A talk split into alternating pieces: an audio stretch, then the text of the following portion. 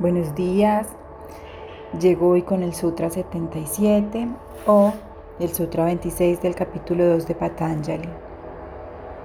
Y nos dice, el discernimiento discriminativo ininterrumpido es el método para su eliminación. ¿La eliminación de qué? De la ignorancia. Recuerden que venimos hablando en los dos últimos días con estos sutras bellos eh, sobre el tema de la ignorancia. Cuando somos ignorantes nos reconocemos o nos identificamos con algo que realmente no somos. Entonces nos dice, ¿cómo vamos a eliminar esta ignorancia y alcanzar la autorrealización? Patanjali nos aconseja que distingamos lo que es permanente de lo que es transitorio, lo real de lo relativamente irreal, el ser como distinto del mundo.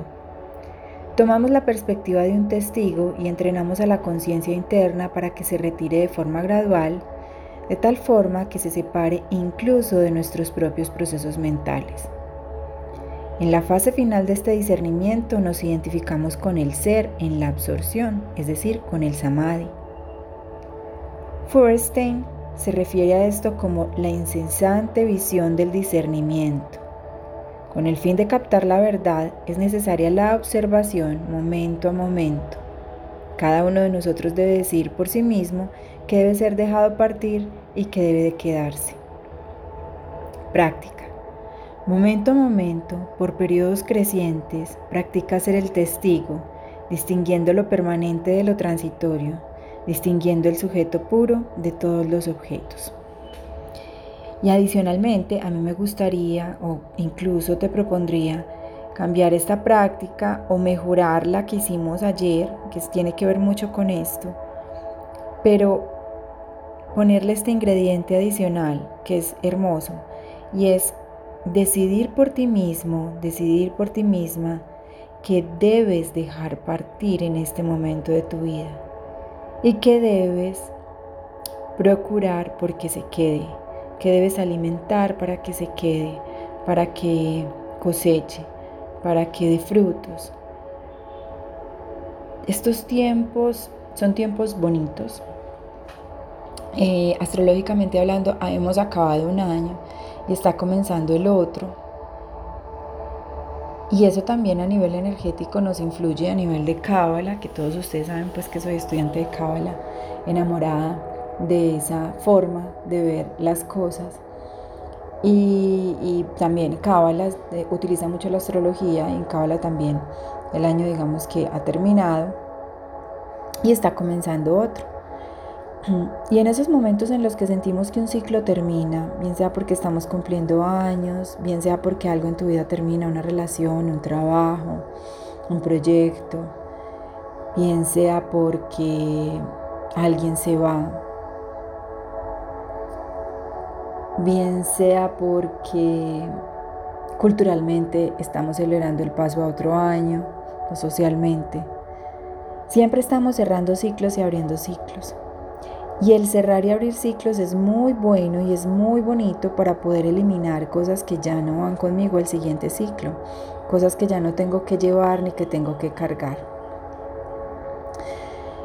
Es un tiempo muy propicio porque estamos en esa dinámica mental o en esa dinámica colectiva. Sin embargo, hoy, hoy, hagamos el ejercicio.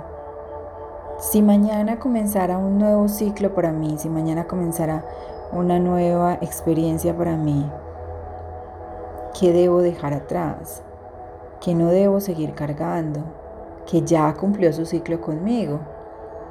Y por el contrario, ¿qué debo llevar a esa nueva oportunidad, a esa nueva vida, que debo seguir sembrando, seguir cultivando, que debo trabajar y tener a nivel interno, a nivel de mis cualidades, de mis habilidades, de mis talentos, de mis deseos, de mis sueños, de mis haceres, de mis saberes, a nivel externo, a nivel de las cosas que tengo, a nivel de las personas que me rodean, a nivel de las experiencias que estoy pasando y por las que estoy viviendo. Esa es mi invitación a partir de este sutra, que todo el tiempo estés en un discernimiento discriminativo, es decir, estés revisando, reflexionando, y vaciando un tanto el equipaje para hacerte más ligero, más ligera, para hacerte más libre, para poder volar.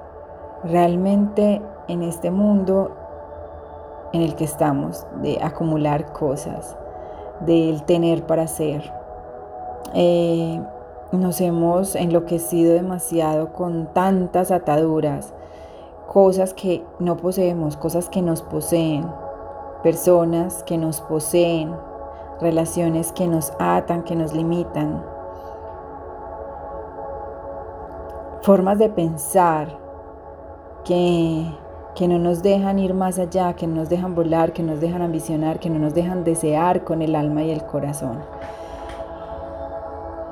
Y para desear con el alma y el corazón y poder lograr esos deseos grandes, porque la idea es desear, desear mucho, mucho, mucho y desear muy grande, muy grande, muy grande, pues tenemos que estar muy ligeros, muy livianos, para poder volar hasta allá, para volar alto. Si estamos muy pesados, con todas esas cosas que, que nos anclan, que nos atan, con todas esas personas, con todos esos pensamientos, si estamos muy cargados, pues básicamente vamos a quedar sembrados allí como un árbol, porque no vamos a poder movernos. Y la vida es movimiento, la vida es movimiento permanente. Así que aligera tu equipaje, usa el discernimiento discriminativo para, para ver la sutileza de tu verdadero ser. Ahí nos hicieron un llamado de atención, ¿vieron? para ver la sutileza de tu verdadero ser, para ver lo ligero que es, para observarte y observarlo y empezar a soltar, soltar cadenas y soltar amarras que te limitan y que no te dejan ser libre y lograr lo que tanto, tanto, tanto anhelas, que te aseguro que no es un carro, que no es una casa, que no es una, un apartamento, que no es una cuenta bancaria, que no es una relación. Te aseguro con total certeza que lo que más anhela tu alma es experimentar, arriesgarse, es aprender y sobre todo sentirse bien. Y el bienestar no te lo dan las cosas. El bienestar no te lo dan las personas. El bienestar te lo das tú. Así que nada, la invitación es a eso, a estar contigo y a soltar. Te deseo un lindo día, un abrazo y de nuevo gracias por estar aquí.